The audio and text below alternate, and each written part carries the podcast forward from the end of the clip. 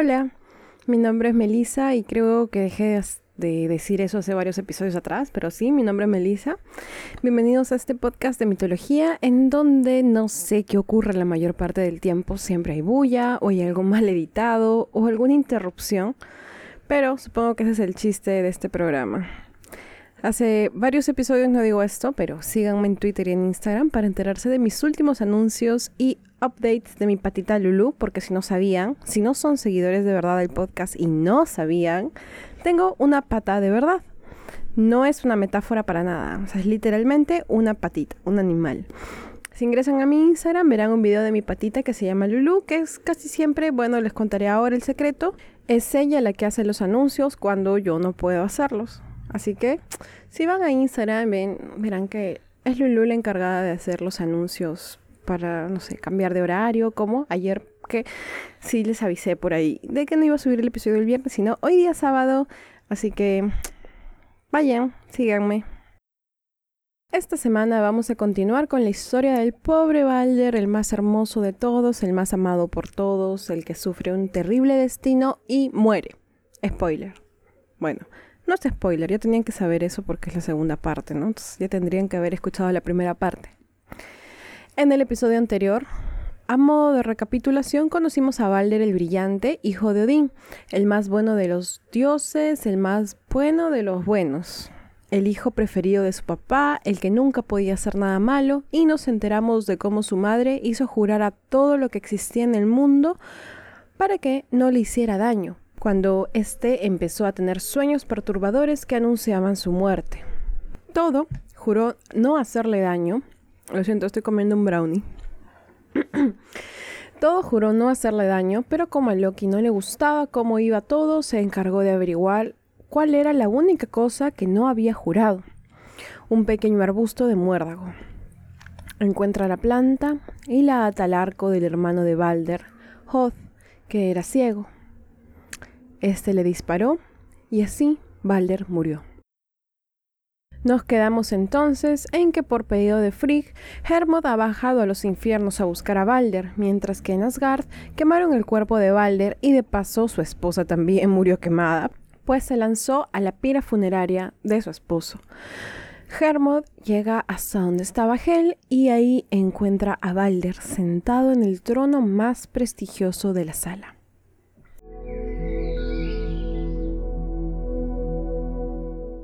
Comenzamos el episodio entonces con Hermod, bueno, una conversación entre Hermod y Hel, en donde el primero le suplica a la segunda que deje ir a Balder, pues desde su partida la pena reinaba entre los dioses. Hel responde diciéndole que si eso era verdad, entonces tenía que probarlo. Si Balder efectivamente era tan universalmente amado como decía, entonces todas las cosas del mundo, animadas o inanimadas, llorarían por él. Pero si acaso algún ser se negara a llorar, entonces Balder se quedaría en Hel por siempre. Con este mensaje, Hermod parte de vuelta a Asgard, en donde les cuenta todo lo que había visto y oído, y también el acuerdo que había hecho con Hel. Al enterarse de esto, los Aesir mandaron mensajeros por todo el mundo y el universo, para así suplicar a todas las cosas existentes que llorasen por Balder, y así liberar al dios de Hel. De buena gana, todas las cosas lo hicieron. Finalmente todos amaban a Balder y no tenían problema en demostrarlo. Ahora, aquí hay algo muy interesante. Todas las cosas lloraron, ¿verdad? Hombres, animales, tierras, piedras, árboles y todos los metales. Los metales lloraron, así como cuando los vemos llorar ahora, cuando salen del frío para entrar algo caliente. No sé qué nombre tenga esto, no sé cómo lo conozcan cada uno en sus países, pero por, bueno, yo he escuchado, aquí le dicen que eh, suda. Una botella de agua, por ejemplo, que ha estado helada, que se pone, que se saca de ese ambiente helado, se pone del sol o ni siquiera solamente se deja calentar, va a empezar a botar gotitas, ¿cierto? Eh, entonces significa que está llorando por Balder. Mi agua está llorando por Balder ahorita. Volviendo a la historia.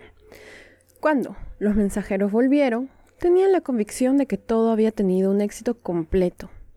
pero pronto se encontrarían con un problema. Una gigante, de nombre Thok.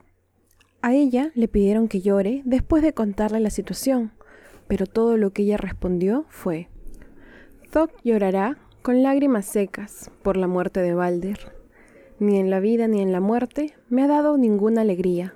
Dejen que Hel guarde lo que tiene. Varios autores asumen que esta gigante no es otra sino Loki disfrazado. Y así, al existir un ser en el mundo que no lloró por Balder, el trato no podía cumplirse, y por lo tanto, Balder no podrá regresar a la vida, y se quedará en Hel por siempre.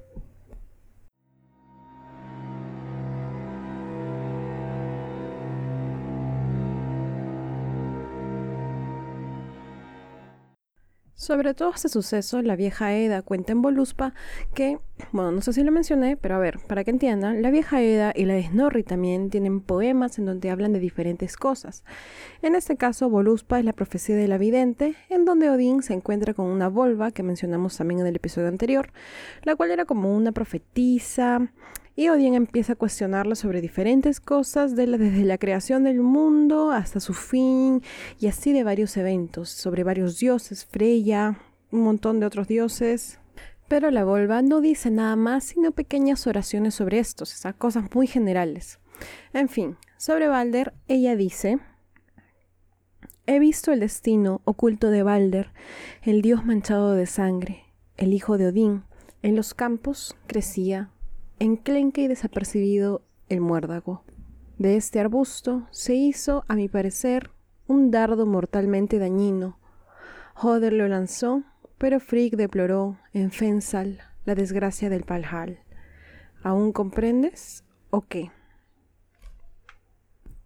Ahora, Balder ha muerto, pero ¿por qué resultaba tan trágica esta muerte? Era un dios del que no se habló mucho. Es más, Enrique Bernardes en Mitos Germánicos empieza su sección sobre Balder diciendo, este dios solo hace una cosa, morir. Entonces, ¿por qué representa tanto dolor para la historia? Balder no solo será un dios, sino que va a representar la luz en todo su esplendor. Su muerte de alguna forma es una victoria de la oscuridad sobre la luz, la oscuridad del temido invierno del Ragnarok. En mitología nórdica, Henrik Nieder narra, Balder no combate. La mitología no nos narra sus hazañas, solo brilla y deslumbra, extendiendo bendiciones sobre todos, de forma asidua e invariable, hasta que le sorprenden las tinieblas, las tinieblas que no dan a conocer el daño que hacen. Y cuando Balder muere, los lloros y lamentaciones se dejan oír en toda la naturaleza. Toda la naturaleza suspira por la luz, Además, ese mismo autor agrega, que Balder no solo va a representar la luz natural, así física, porque eso sería muy simple, una descripción muy simple de, de lo que es. Balder va a representar la luz pura del alma, del espíritu, la pureza, la inocencia, la piedad. Nuevamente citando a Nieder, él dice, Balder Muere en la naturaleza cuando los árboles son despojados de su follaje, cuando las flores se marchitan y las tormentas de invierno causan estragos.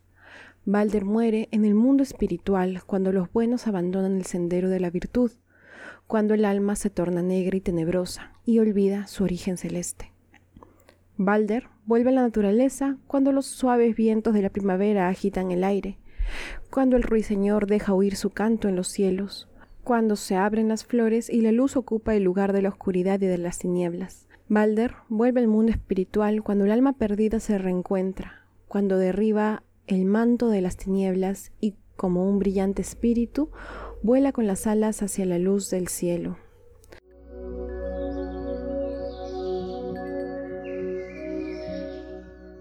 Bueno, pero la historia no termina aquí. Toda esta desgracia es culpa de alguien. Para este momento hay muchas cosas que no han sido contadas, muchas historias que faltan tocar sobre este personaje, pero como entenderán, el denominador común entre todas estas es este dios, no sé si es un dios, eh, que siempre va a originar la desgracia.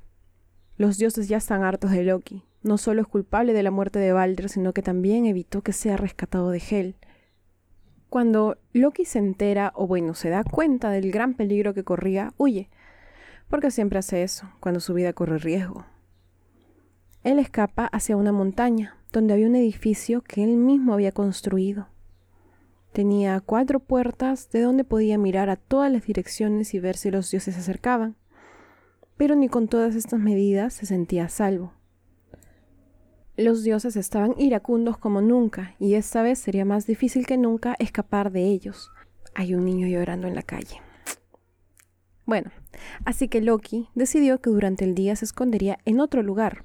Él se transforma en salmón y se esconde debajo de la cascada de Franangr, pero ni siquiera así se sentía seguro.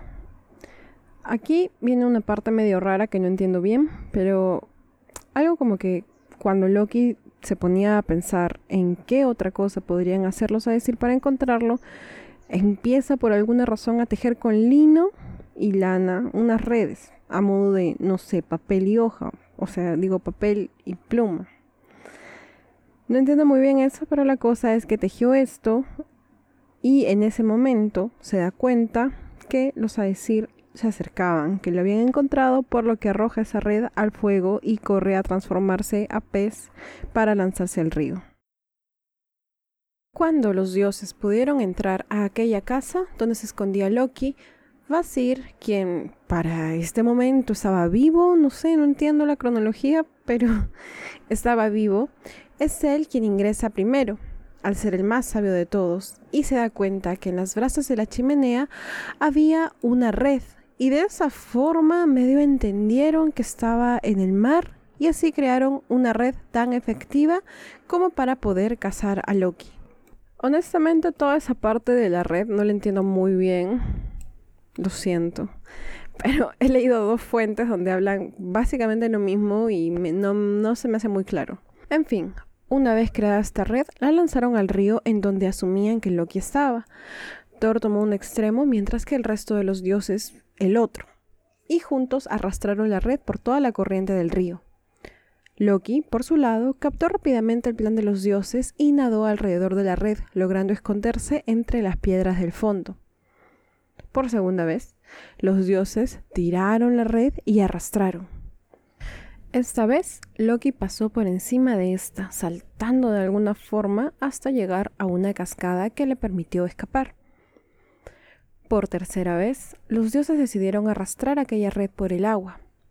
Pero en esta ocasión, Thor se metió en medio del agua mientras que los otros dioses arrastraban la red hacia el mar. Loki se dio cuenta entonces que tenía solo dos opciones. O escapaba hacia el mar o saltaba por encima de la red. Por alguna razón, esta segunda le pareció la más efectiva y saltó con todas sus fuerzas. Pero, al hacerlo, Thor logra atraparlo. Estaba tan resbaloso que se le escurre entre los dedos, haciendo que apriete más mientras llegaba a la cola, y es por eso que los salmones tienen esa forma, más fina en la cola, pues de ese lugar es donde Thor atrapó a Loki. El castigo a Loki no ha terminado, tan solo lo han atrapado. Loki no está preparado para la desgracia que se aproxima. Yo sé que muchas veces he contado historias sobre Loki que son muy graciosas y quedan en chiste, ¿no? Pero realmente, como les he mencionado ya hace tiempo, esto es como el inicio ya del fin. Los Aesir llevaron a Loki a una cueva en donde tomaron tres lajas de piedra. En cada una de las piedras hicieron un agujero. Para este momento, Loki no sería el único que había sido atrapado, sino también sus otros hijos, Bali y Narfi. También ellos habían sido encarcelados y los Aesir estaban dispuestos a hacerlos pagar por los crímenes de su padre.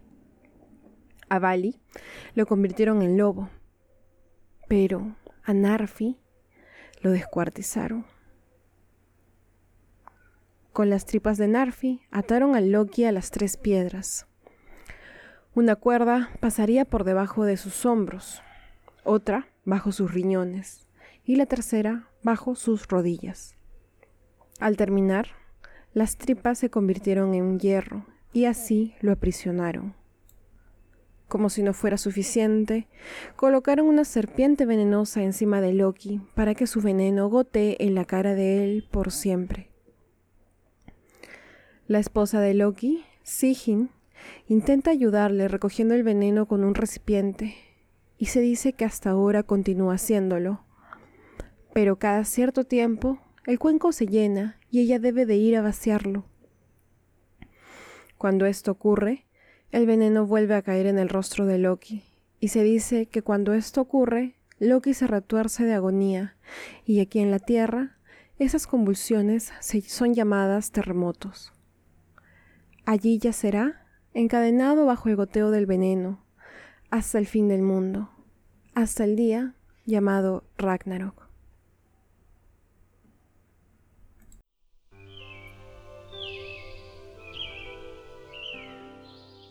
Y ese fue el episodio de hoy, la continuación de la historia, para mí, que marca el inicio de mm, un heladero.